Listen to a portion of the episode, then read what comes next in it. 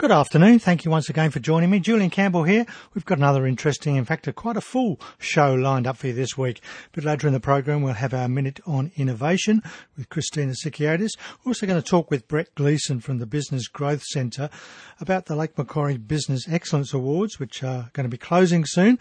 And right now, though, we're going to chat with Kathy Thompson from Markey Insurance. Good afternoon, Kathy. Hi, Julian. How are you? I'm very well. Thank you for joining us. Uh, My pleasure. Well, this week we're going to discuss how corporate travel insurance can provide great benefits for a business for both business and leisure travel because uh, these days overseas travel is quite expensive and can involve a certain amount of risk. And these risks, uh, such as becoming ill while travelling, can be very expensive. And I think this is where corporate and travel insurance can assist. So, can you tell me a little bit about who is eligible to buy corporate travel insurance? Uh, yes, Julian, um, that's a very good question. Um, it's quite simple, really. Um, anyone with an ABN can purchase corporate travel insurance. So, for example, it can be purchased by a sole trader, um, a partnership, or a company. It doesn't really matter how big or small the business is. So, so I'm a business looking for this type of cover. Would I have to buy the cover for each business trip that I take? Well, not exactly, Julian. Um, the best and most economical way to buy corporate travel is to buy an annual policy, which, once in place, will cover all travel for the policy period. So when the application is made, um, the business seeking the cover provides the insurer with the list of the travel that they're planning to take. Um, usually the insurer just requires the estimated and length of overseas travel and the estimated and length of domestic travel. And at the end of the policy period, they start the process all over again. Okay, so I see that corporate travel then covers both business and leisure travel in the one policy. Can you elaborate a little bit more on this? Yes, of course. So, speaking generically, a corporate travel policy covers the business travel of the business owners and all their employees. So, if the owner or employee takes their spouse and dependent children on the trip, they're also covered. And if they add a holiday onto the business trip, that can be covered as well. For the business owner themselves and other key people within the business, a corporate travel policy can also cover the pure leisure travel, so where there's no business component at all. So, for example, if they take the family on a on a holiday to the US or something like that. So, what type of benefits can I expect to receive if I take out this uh, corporate travel policy? Well, Julian, the list can be very long, um, but some of the main benefits to watch out for are things like um, getting a, a, policy that offers a blanket cover for all authorised travel up to a duration of 180 days, which is almost six months. Um, once the insured uh, exceeds the nominated distance, which is about 50 kilometres from their residence or their place of business, then cover is automatically in place. Um, personal accident and sickness benefits um, can be provided, which will cover death and disablement. Overseas medical expenses um, is very important should the, the, person become ill or have an accident whilst travelling. There's also uh, cancellation expenses, uh, which provides cover for all the non-refundable expenses if the trip's cancelled due to unforeseen circumstances. There's also cover for luggage, uh, business property, money, things like travel documents, also car hire expenses. So it, it then wouldn't be necessary to buy down the car hire excess if you if you happen to, to, to hire a car. Mm-hmm. Uh, it also covers personal liability for non-business activities. Um, another important one is is access, telephone access to the insurer's assistance team 24/7. So if they're involved in any form of emergency, they've got a, they've just got a phone number they can call and get assistance. Mm. There's also other little things like search and rescue expenses, kidnap and ransom, hijack and detention, and additional workers' compensation cover should they need it. So you've mentioned some of those things like kidnap and ransom and hijack. I would imagine that there are some special conditions to watch out for, though. It, it always pays to be aware of the important conditions, especially in corporate travel insurance. And I guess the key is to read the policy and if, if in doubt, ask your insurance advisor if you're not sure of something. So some of those things might be if the policy has an age limit. So it, also pays to bear in mind that the age limit not only applies to the insured traveller, but can also apply to their relatives. And what I mean by that is if I book a trip, and I might be, say, 50 years of age, but I have to cancel because my 90 year old mother becomes ill, So if the policy has an age limit, the cancellation expenses wouldn't be covered due to my mother's age, not due to my age, for example. Mm-hmm. Um, terrorism events also you need to watch out for whether they're covered. Um, is travel to certain countries excluded by the policy? And that's important for corporate travel because some businesses may send their staff to countries such as Iran on business. Um, is there policy limits for individual items of luggage? So this is important on a business trip if they take expensive electronic equipment with them. And also, what happens in the event of a DFAT warning level, if that's issued in regard to travel to certain countries, and that's very much in the news these days. At what point would the insurer actually cover the person if they were travelling there? Mm-hmm. And then the and the last one um, is some policies exclude certain activities being undertaken, and this would apply also if you if you're travelling on business, um, you might be undertaking leisure activities at the same time.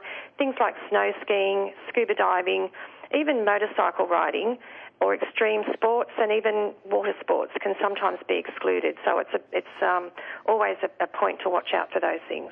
So, uh, is corporate travel insurance expensive? Um, it's not overly expensive. Um, buying an annual policy is the most economical uh, way to buy insurance rather than each individual trip. Um, so most businesses can expect to pay at least um, or no more than 50, about $1,500 per year, and, and in the majority, probably about up to $1,000 per year for the annual policy. So, so, just in summary, what do you feel are the main benefits of corporate travel insurance? Well, um, there's just a, a three or four points here. Um, an annual policy means that cover's in place for all travel as soon as it's booked and paid for.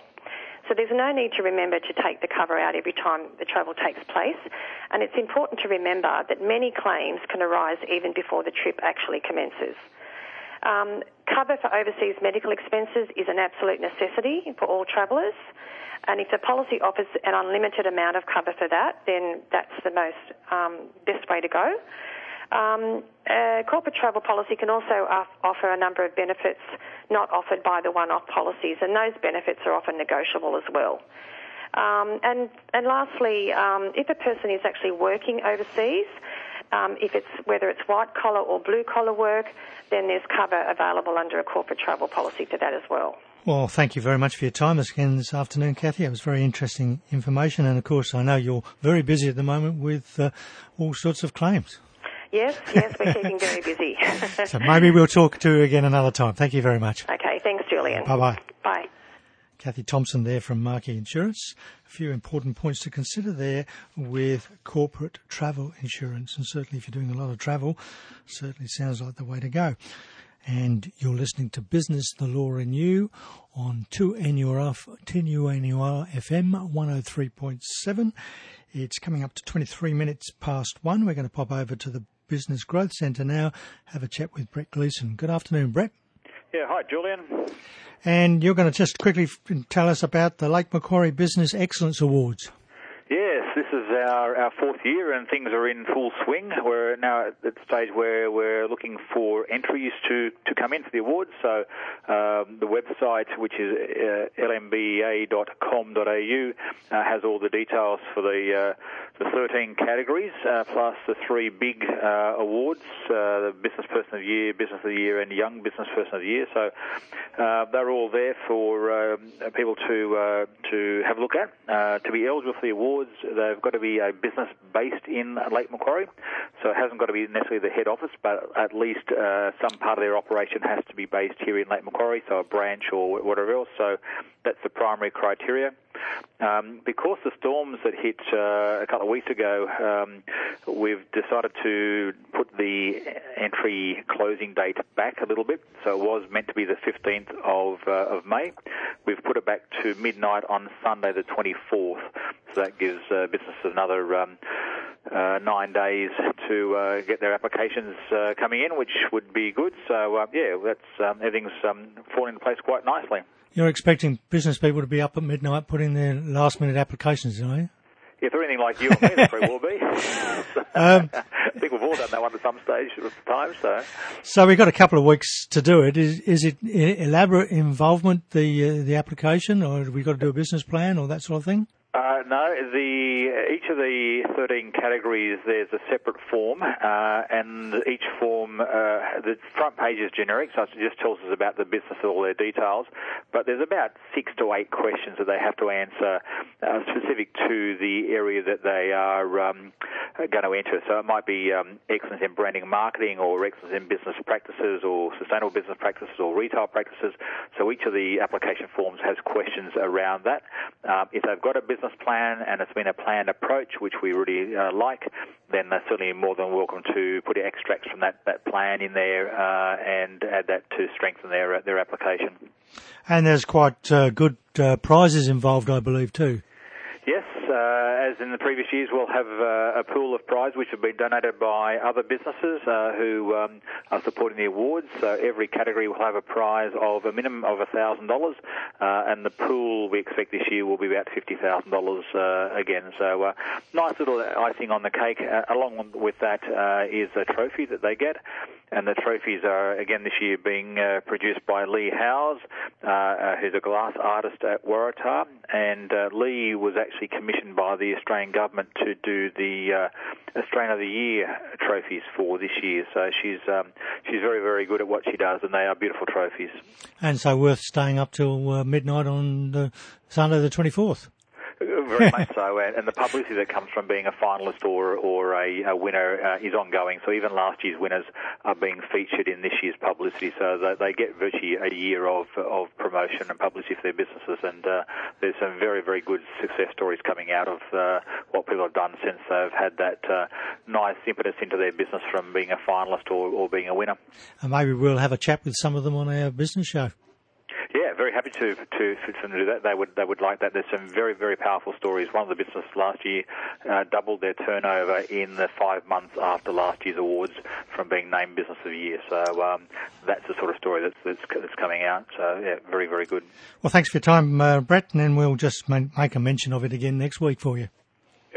Julian. Thanks to you, and thanks to it's good to have uh, 2NUR on board as our uh, radio media partner for uh, for this year. So very much appreciate uh, 2NUR's support as always, but particularly this year for uh, for the awards. So um, lmba.com.au. Thank you. Have a good afternoon. Good night, mate. Cheers. Thanks a lot. Bye. Bye. Brett Gleeson there with the. Um, Lake Macquarie Business Excellence Awards. Yeah, if you live in the Lake Macquarie area, get your application in. Well, it's just after 1.30. Let's have a chat with Christina Sikiadis on innovation. Good afternoon, Christina. Good afternoon, Julian. How are you today? I'm very well. We're going to talk about the 80-20 rule applying to looking for new business. Yeah, we are. I had a had an experience yesterday with a, um, a client who um, is from a particular industry that is struggling at the moment, and um, the words were uh, we've we've declined in revenue for the first year ever, but I think we'll just sit tight because I think things will turn around, and um, we'll just wait till they turn around, and then you know everything will be all right. Which triggered, as you can imagine, um, feelings of oh goodness. Um, things things could be operating a lot differently, especially in, in the innovation space that we that we discuss every week. So, for me, 80% of the business should be making small improvements, making small innovations, transformations, changes, in the way that you already operate and seeing what you can improve in that space. But 20% of your time at the moment really needs to be building changes um, into that business. So, what other products are out there um, that you can, or what other problems, sorry, are out there that you can develop products or services to solve that are within your sphere, but not necessarily what you're already offering?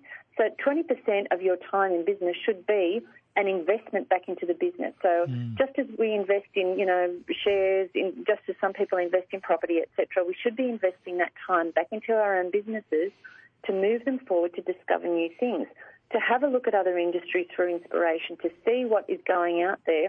You really need to do that research to know um, what particular areas you may be able to take advantage of. Yeah, it's uh, it's interesting. If you keep doing the same thing and you're not getting results, you need to change it. Change it. I didn't realise the song that we came in with was "Turn Around."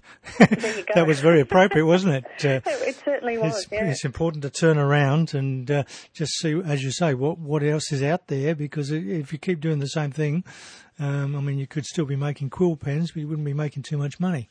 Yeah, that's and the, the thing is that the way to discover new things, the way to come up with new products, is to do your research. Yeah. You would never ever send anybody into a university environment or a learning environment or a workshop environment where people aren't doing some kind of research. Yeah. So there's always some kind of exploration. I'm not sure where we lost sight of that with our own businesses. Well, so, but but research should be so much easier these days with the internet. That's right. Sometimes we get too much information, there's an information overload. But if you have particular sites that you enjoy reading from, because it has to be enjoyable, otherwise you're not going to want to do it, it's mm. going to be something you procrastinate on. You have a few sites where you're getting some inspiration. They're not all only from your industry. You absolutely need to keep up with what's going on in your industry. Mm. But to actually get some experience and some ideas from outside, and we've, we've given many examples of that during our talks, um, Julian, over the time, um, to get those examples to see how you can adapt something from a different industry into your own and where that can go.